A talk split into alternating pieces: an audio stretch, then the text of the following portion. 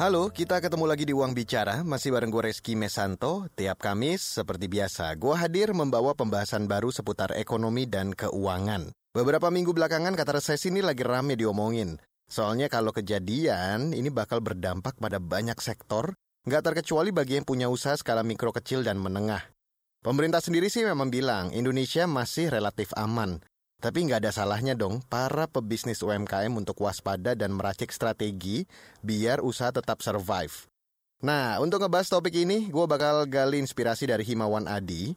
Dia adalah Certified Financial Planner, konsultan bisnis yang juga punya usaha coffee shop di Yogyakarta. So, tanpa berlama-lama, langsung aja yuk kita obrolin di Uang Bicara. Oke, Mas Adi, terima kasih sudah kembali bergabung di Uang Bicara. Nah sebelum kita memulai obrolan kita di episode kali ini boleh nggak Mas Adi kembali memperkenalkan diri? Silakan Mas. Ya baik Mas Reski, teman-teman uang bicara sekalian, perkenalkan nama saya Himawan Adi, biasa dipanggil Himawan ataupun Adi. Saya seorang perencana keuangan, konsultan bisnis dan juga pemilik bisnis running dari tahun 2019 ya Mas, yaitu di bidang horeca ya, terutama di coffee shop ya, warung kopi lah bahasa mudahnya. Nah, di warung kopi itu memang kita bekerja ataupun kita belajar dua sisi, baik produk maupun jasa begitu ya. Kalau produk bagaimana kita how to serve, bagaimana supply chain-nya, stock of name dan lain sebagainya sampai dengan pricing. Di satu sisi yang sama, kita juga bagaimana memberikan satu layanan kepada para pelanggan-pelanggan kita baik yang bersifatnya dine in maupun take away begitu, Mas.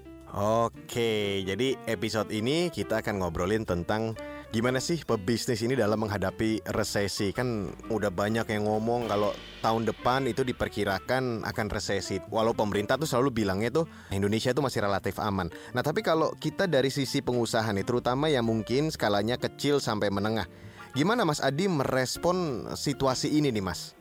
Sebelum kita ngomong ke resesi, sebenarnya prinsip ekonomi kan akan selalu diterapkan di sini, yaitu supply demand kebutuhan, permintaan, dan penawaran. Keseimbangan ekonomi inilah yang sebenarnya selalu dijaga oleh semua perusahaan, semua government, bahkan oleh dunia. Namun, ada kalanya di satu posisi atau periode ekonomi tertentu terjadi ketidakseimbangan baik itu karena faktor eksternal maupun internal, baik faktor yang bisa dipengaruhi maupun yang tidak bisa dikendalikan. Contohnya misalnya kenapa resesi sekarang ini misalnya bisa jadi terjadi. Ada beberapa yang menyangkut pautkan terkait dengan kasus perang Ukraina dan Rusia. Contoh misalnya kemarin ada catatan dari BPS bahwa 97% impor dari Ukraine terkait dengan gandum kita itu amblek. Ini berarti kan semua yang bersifatnya turunan dari bahan pokok sembako yang kita sebut sebagai terigu, ini juga akan terdampak. Kita bisa melihat kasus kemarin untuk pertama kalinya sebuah perusahaan mie instan terbesar di Indonesia menyatakan membukukan kerugian untuk pertama kalinya Nah, ini kan satu dampak yang nggak bisa kita sepelekan, di mana mereka memiliki penjualan memang meningkat 15%, tapi beban biayanya 18% ya. Kalau yang seperti ini aja masih sudah bisa boncos, bagaimana UMKM yang mungkin efisiensinya lebih rendah? Nah, ini makanya ya Mas Reski, kita juga perlu hati-hati terkait dengan resesi. Ada banyak yang bilang kalau resesi itu kayak krisis gitu lah Mas. Kira-kira nih Mas, kondisi resesi tahun depan ini apakah akan sama pada saat mungkin pandemi 2020 kemarin yang lagi bener-bener hotnya hampir bisa dibilang memukul semua usaha kecil, menengah maupun besar gitu? Tentunya kurang lebih akan sama kecuali dari sisi virusnya atau penyakitnya. Nah, yang kita lihat sama dalam arti apa? Dalam arti ekonomi bahwa ternyata inflasi yang kemudian tidak terkendali, yang harusnya misalnya inflasi bulanan itu bisa di 0, atau satu tahun itu bisa di uh, caps mungkin 2 sampai 4 persen per tahun ya. Nah, cuman bisa kita buktikan sekarang indikator-indikator dari inflasi sendiri ini pun sudah mulai jebol. Yaitu apa? Beberapa waktu yang lalu Bank Indonesia itu masih memberikan suku bunga acuan itu sebesar 3,50 poin ya 3,5 persen. Nah kemudian ternyata beberapa waktu yang lalu setelah dengerin kasusnya The Fed setelah uh, mengupdate kasusnya seperti di Europe dan juga di Inggris ya kemudian menaikkan 25 basis poin menjadi 3 persen. Terus ya dua minggu yang lalu kalau nggak salah akhirnya BI juga menaikkan BI 7D repo rate menambah 50 basis poin lagi menjadi 4,25 persen. Acuan sesuai dengan namanya berarti dipakai untuk mengacu. Mengacu untuk buat bisnis ataupun kredit kendaraan kredit KPR kredit konsumsi kredit multiguna dan lain sebagainya. Ini otomatis maka nanti akan terjadi kenaikan juga suku bunga bagi para peminjam. Dan ini apakah kemudian bagus? Tentunya tidak karena suku bunga yang rendah itu akan memacu secara satiris paribus ya tingkat pertumbuhan ekonomi sedangkan tingkat suku bunga yang tinggi itu akan mengerem ataupun menahan laju ekonomi. Yang penting kita pertahankan dulu kita ngomong dari sisi strategi bertahan ya, yaitu bagaimana kita memastikan basic needs kita. Basic need ini berarti kebutuhan-kebutuhan dasar kita itu terpenuhi dulu, yaitu apa? Sandang, pangan, papan ya. Nah, setelah itu baru kemudian kita berbicara tentang mungkin pekerjaan kita, ekonomi kita yang lain-lain. Tapi setidak-tidaknya basic need inilah yang harus kita pertahankan dulu supaya kita bisa melewati dari resesi ini. Kita sebut bahwa yang namanya resesi badai itu pasti berlalu karena kalau badai yang nggak berlalu itu namanya kiamat. Jadi kalau misalnya ini berlalu, cuma seberapa tahan, how resilient we are ya, bagaimana kita punya daya tahan yang kuat untuk menghadapi hal ini. Ini buat gambaran aja nih, misalnya memang terjadi ya. tahun depan, kira-kira dampak apa yang dirasakan nantinya oleh UKM ini, Mas? Bagi UKM yang memang misalnya nanti terdampak secara signifikan, maka kita bisa melihat dari beberapa faktor. Yang pertama, adanya perubahan struktur harga. Ketika ternyata persediaan menipis di saat permintaan banyak, otomatis harga akan tinggi. Otomatis mereka akan menaikkan dari sisi harga. Pertanyaannya, apakah harga ini price sensitif tidak? Nah, apa itu price sensitif? Yaitu ketika kenaikan harga, kemudian masyarakat tetap masih mau ataupun mampu membelinya atau tidak.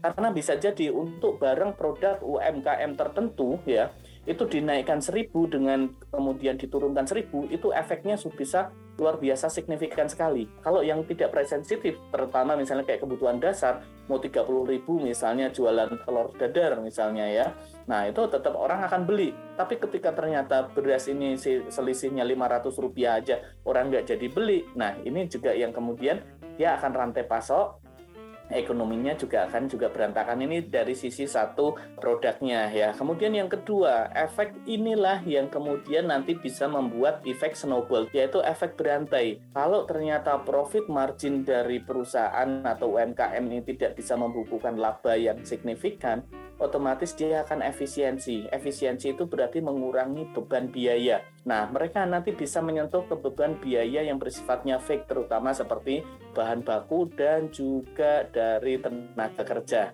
Ya. Seandainya terjadi nih, apa yang bisa dilakukan para pelaku UMKM nih dari sekarang, Mas? Strategi apa yang bisa dilakukan untuk bersiap-siap?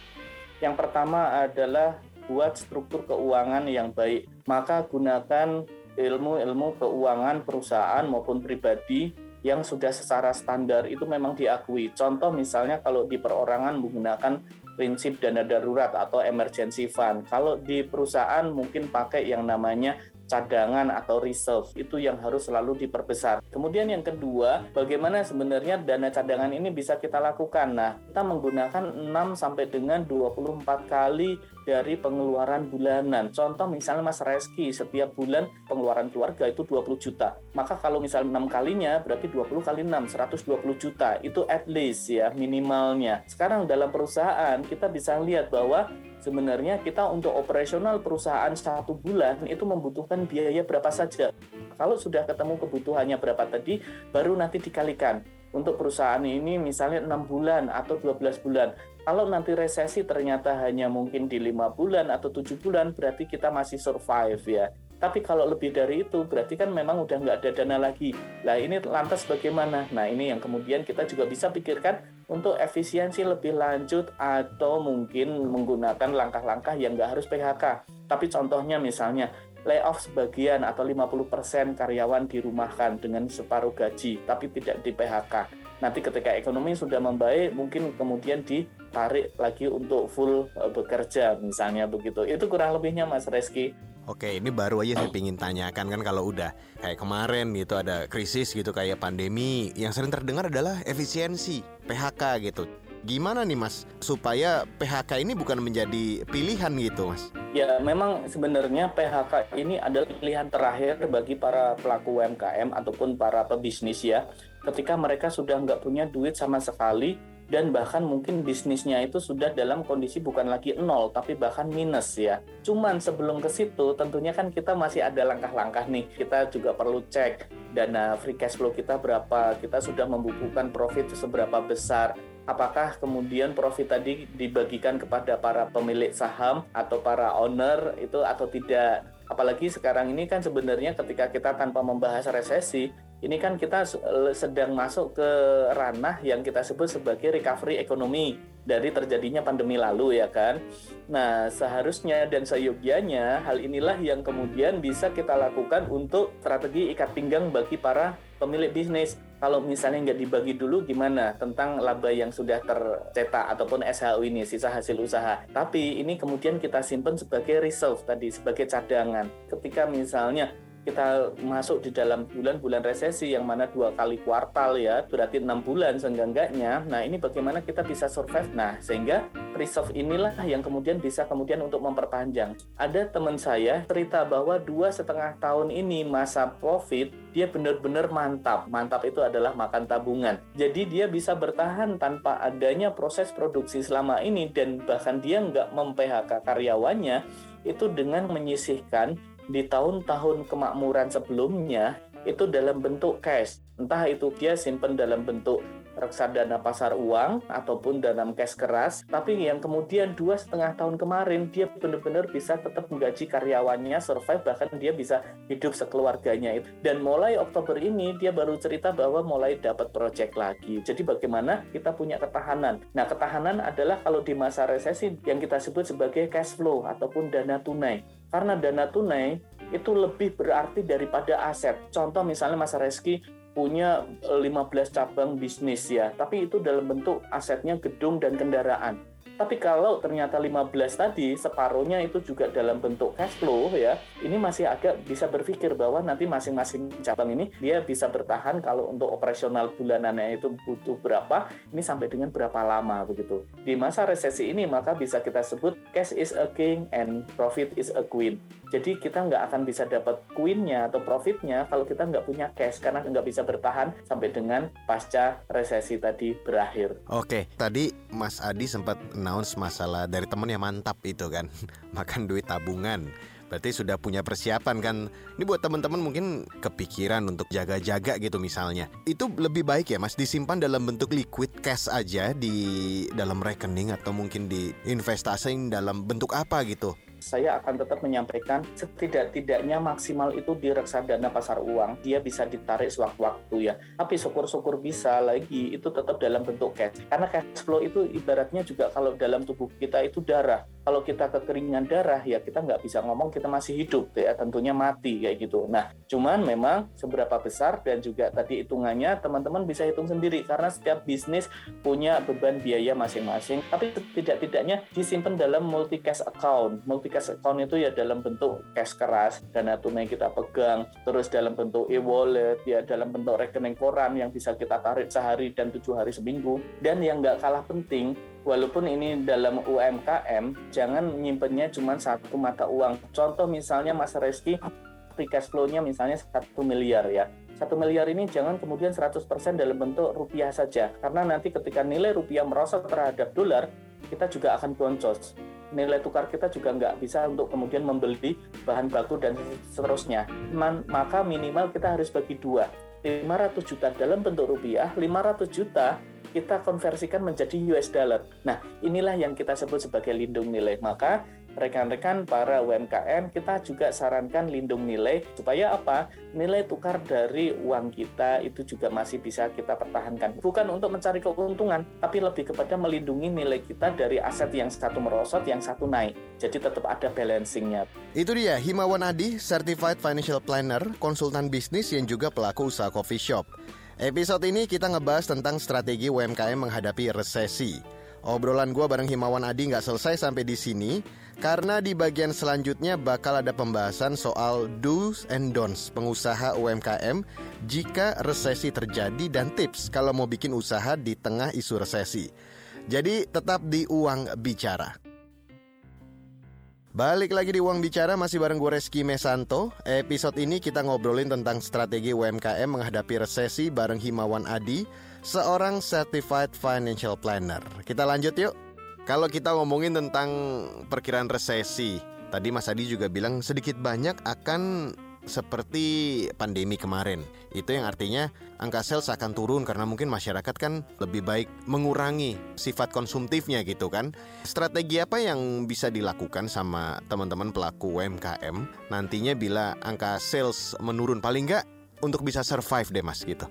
Ya, saya sudah komunikasi dengan salah satu country manager teman saya dia ternyata bilang bahwa ini mereka itu lagi menghadapi situasi yang diistilahkan winter season is coming, yaitu musim paceklik. Untuk itu, mereka memang sekarang ini sedang berlomba-lomba untuk bagaimana bisa final sprint ya, mencapai target sebelum waktunya untuk kemudian bisa di 100% seperti halnya di Desember, tapi bisa kita kejar di Oktober ini. Karena nanti kalau sudah 100%, maka sebagian profitnya itu bisa digunakan sebagai dana cadangan untuk ketika terjadi resesi di tahun depan. Nah, ini pertama strateginya.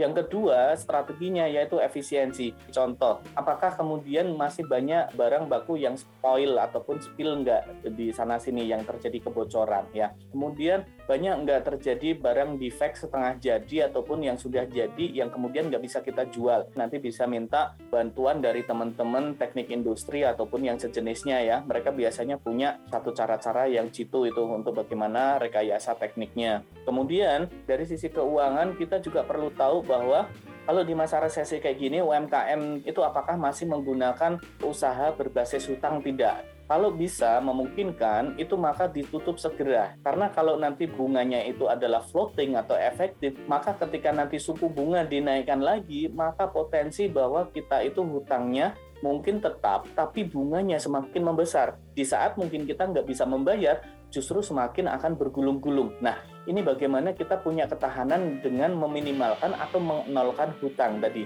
Syukur-syukur bisa kemudian langsung kita lunasi saat ini ya bagi yang misalnya memang masih berhutang. Pun kalau tidak, setidak-tidaknya pastikan bahwa hutang yang dulu kita lakukan itu bunganya bersifat fix atau flat, yaitu walaupun terjadi ekonomi resesi atau tidak, itu kemudian bunganya flat, jadi masih bisa kita cicil. Nah, bukankah satu keteledoran kalau kita itu sudah menyimpan dana cadangan tadi, tapi ternyata tetap habis karena hanya untuk membayar hutang. Jadi beberapa strategi tadi adalah pertama, kita final sprint untuk tugas marketing saat ini, frontliner. Yang kedua adalah kita efisiensi dari bahan baku, dari proses, dan juga dari barang jadi. Yang ketiga, kita perlu cari apakah kita masih ada komponen hutang nggak yang harus kita cicil setiap bulan. Kalau ada, kita lunasi segera dulu.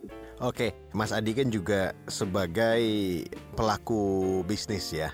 Dulu strategi apa nih yang Mas Adi gunakan untuk bisa survive bisnisnya di tengah pandemi? Ini mungkin bisa jadi bekal buat teman-teman kalau resesi terjadi. Ini sebenarnya rahasia tapi saya bocorkan nggak apa-apa.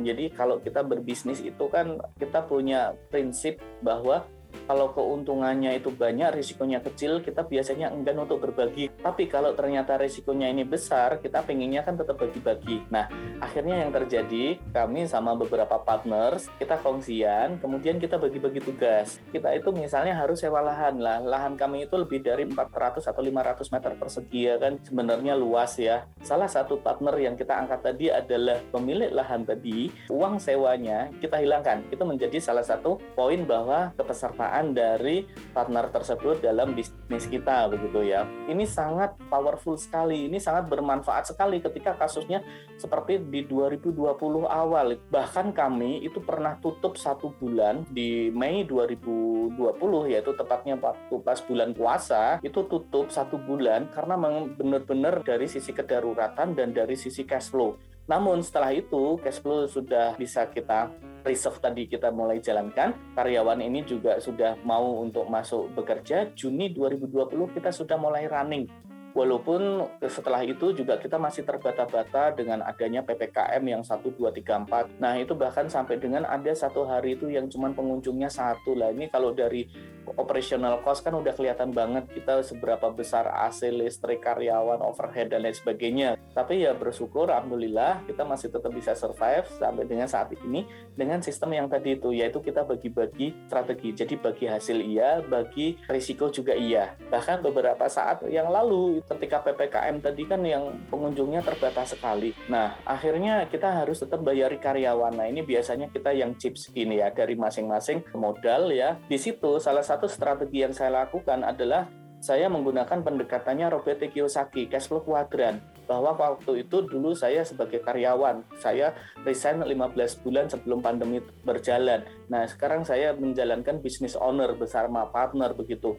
Dan saya sebagai investor di pasar modal, tapi pasar modal juga lagi amblek ya. Nah, akhirnya saya ambil yang sebagai self employee saya punya keterampilan untuk memberikan penjelasan maupun terkait dengan keuangan. Nah, inilah yang kemudian saya melakukan satu personal branding. Bahasa mudahnya saya ngamen-ngamen ke kelas-kelas dan lain sebagainya. Sebagian akhirnya bisa saya pakai untuk chips in atau nambahin modal tadi untuk tetap bisa beroperasi lagi. The power of kepepet, the power of keadaan ya. Nah, ini yang kadang memunculkan kita untuk berpikir bertindak kreatif kayak gitu ya, teman-teman. Oke. Nah, Mas gimana nih cara pengusaha mengatur keuangan apabila nanti kalau resesi benar-benar terjadi? Gimana nih Mas? Sekarang kita bayangkan teman-teman sekalian, kalau misalnya sekarang ini kita sudah benar-benar resesi, berarti orang mau jajan, orang mau beli itu sudah menahan diri. Nah, berarti kan tidak terjadi transaksi. Kalau tidak terjadi transaksi, apakah kemudian kita tutup ya? E, tentunya tidak ya, karena mesti kita juga cari cara apakah kemudian kita nanti bisa aja dengan mungkin program promo ya kita memangkas potensi keuntungan margin keuntungan kita misalnya mungkin 50 atau 60 persen nanti misalnya dengan sistem produk campaign ya. Misalnya beli tiga dapat empat. Kita memotong dari keuntungan dari 60 menjadi 45 persen. Nah orang akan melihat bahwa oh dia beli tiga bisa dapat empat. Nah ini untuk menggerakkan juga ekonomi untuk menggerakkan konsumsi kan begitu ya. Memang nanti kreativitas kita di dalam membuat produk-produk campaign bundling dan lain sebagainya ini menjadi tantangan sendiri. Sebagus apa pun program bundling kita kalau memang ternyata nggak direspon oleh pasar ataupun masyarakat ini juga kemudian menjadi nothing ide-ide kita nggak nggak bagus lagi. Memang nanti kita strateginya nggak cuma kemudian plan B plan C plan D. Ya kita membuat mungkin beberapa alternatifnya. Kemudian yang berikutnya dari sisi efisiensi bahan baku tadi kalau selama ini mungkin stoknya mungkin agak banyak, kita nanti akan kurangi. Bahkan hitungannya bukan lagi stok opnam mungkin mingguan atau bulanan, bahkan mungkin harian atau dua harian ya. Kemudian yang ketiga, bagaimana kita juga sudah punya perhitungan. Kita butuh cash flow berapa besar. Pakailah yang bulanan ini untuk kemudian kita menghitung berapa dana cadangan yang harus kita siapkan. Karena kalau ini sudah sebenarnya sudah nyicil aman baru kita tetap kemudian sekarang ini uh, final sprint untuk ngejar sampai dengan target akhir tahun begitu.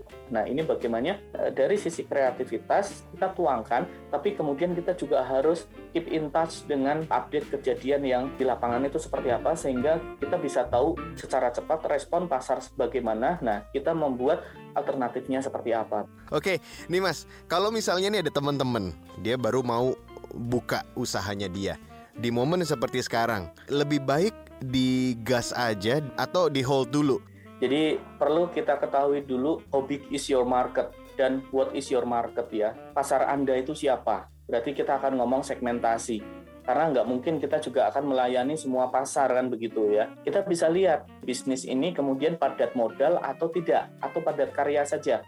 Kalau padat modal, ntar dulu.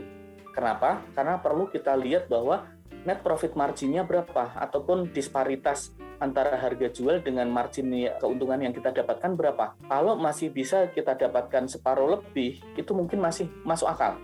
Karena apa? Sebenarnya HPP itu 35 sampai 45% persen itu sudah di ambang batas. Karena yang namanya biaya overhead, biaya gaji, biaya operasional harian, listrik, bahkan sampai dengan pajak itu kan besar sekali ya. Jadi makanya memang profit ini untuk bayar-bayarin itu dulu semuanya sebelum menjadi kemudian yang kita sebut sebagai net profit. Makanya kalau di dalam bisnis yang sudah modern itu kan menggunakan pendekatan EBITDA ya, earning before interest, tax, amortization, and depreciation. Nah, itu masih dihitung dengan depresiasi alat-alat yang kita gunakan. Jadi kalau misalnya teman-teman juga marketnya mungkin bagus, dan walaupun resesi orang mungkin tetap beli, contohnya mungkin kebutuhan makanan dasar, makanan pokok ataupun basic need, please go on nggak apa-apa sama marginnya tadi. Karena margin tentunya nanti akan terpengaruh erat dengan terjadinya resesi. Kenapa? Otomatis teman-teman nggak akan bisa menjual dengan harga sama seperti saat ini kalau memang kita running atau minimal teman-teman nggak akan mendapatkan keuntungan yang sama seperti saat sekarang ini. Kalau ternyata profit marginnya di bawah dari 25%, saya sarankan untuk ditunda dulu. Karena daripada nanti habis buka dua bulan wassalam ya tutup. Kita perlu pastikan dulu bahwa bisnis kita ini termasuk yang bisa market driven nggak, market leader nggak, tetap disukai oleh pasar nggak, mau resesi nggak resesi ternyata mereka tetap makan misalnya. Contohnya apa teman-teman yang resilient? Yaitu warteg ya. Warteg itu dari perkembangan zaman, resesi dan lain sebagainya, ternyata dia bisa survive ya. Tapi teman-teman bisa lihat, dia ambil profit margin ataupun selisih keuntungannya berapa persen. Nah, inilah yang teman-teman juga perlu bisa belajar dari para warteg tadi begitu. Oke, Mas ini seru banget perbincangan kita di episode kali ini. Tapi sebelum saya akhiri, apa nih Mas yang boleh dilakukan dan tidak boleh dilakukan oleh para pelaku UMKM di tengah perkiraan akan terjadi resesi ini, Mas? Monggo. Teman-teman sekalian, dalam rangka kehati-hatian ini kita perlu tahu bahwa teman-teman jangan sampai yang pertama adalah menambah hutang, baik itu untuk hutang bisnis maupun hutang pribadi. Baik itu yang bersifatnya bunga tetap terlebih bunga efektif ataupun floating ya, ini bahaya sekali. Kemudian yang kedua, bagi teman-teman yang belum membuat struktur keuangan yang bagus, minimal pemisahan antara rekening sendiri dengan rekening bisnis, sesegera mungkin harus dipisahkan supaya nanti ukuran-ukuran kesehatan keuangan perusahaan, keuangan bisnis teman-teman itu bisa kemudian langsung dinilai. Kemudian yang ketiga, jangan menyetok yang kemudian melampaui batas atau karena mungkin terjadi panik buying ya seperti di awal pandemi itu kan. Nah, tetap konsumsilah seperti biasa karena justru ketika terjadi panik buying ini harganya semakin nggak wajar dan nanti bisa dimainkan oleh oknum-oknum yang tidak bertanggung jawab yang memancing di air keruh. Kemudian yang keempat yang nggak boleh dilakukan adalah teman-teman sembrono atau tidak melakukan efisiensi. Teman-teman yang mungkin sekarang ini lagi senang-senangnya nambah cabang ataupun mungkin UMKM yang sedang mungkin menjual franchise sebanyak-banyaknya. Ini bisa juga kalau misalnya memang sudah dilakukan visibility study ya studi kelayakan, di sana risetnya misalnya memang profit, nggak apa-apa ditambah. Tapi kalau yang enggak, nanti bisa malah menambah beban dari biaya operasional. Kalau memang dia sebagai benalu atau bahkan sebagai yang nanti e, pesakitan, mending jangan. Tapi kalau yang memang dia bisa untuk membackup, itu bisa dipertimbangkan. Nah, kemudian sekarang yang boleh dilakukan. Yang boleh dilakukan adalah kita final sprint sebelum terjadinya resesi terlepas nanti terjadi atau tidak.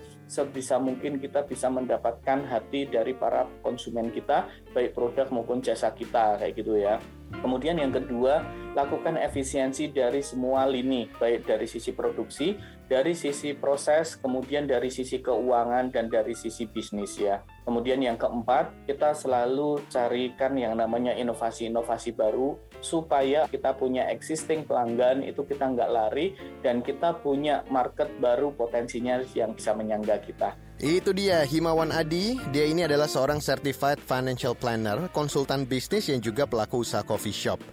Episode ini kita ngebahas tentang strategi UMKM menghadapi resesi yang diprediksi akan terjadi tahun depan. Mudah-mudahan bahasan kita bermanfaat buat lo ya, apalagi yang sekarang sedang running usaha. Jadi bisa siap-siap, ya hitung-hitung sedia payung sebelum hujan lah ya. Anyway, sampai di sini dulu ya episode Uang Bicara kali ini. Terima kasih buat lo yang selalu menantikan episode terbaru dari Uang Bicara setiap minggunya. Kalau lo punya kritik, saran atau masukan topik-topik menarik untuk dibahas, langsung aja kirim email ke podcast@kbrprime.id. Jangan lupa subjeknya Uang Bicara. Gue Reski Mesanto undur diri, tetap sehat, tetap semangat, dan yang paling penting adalah tetap bahagia. Bye-bye.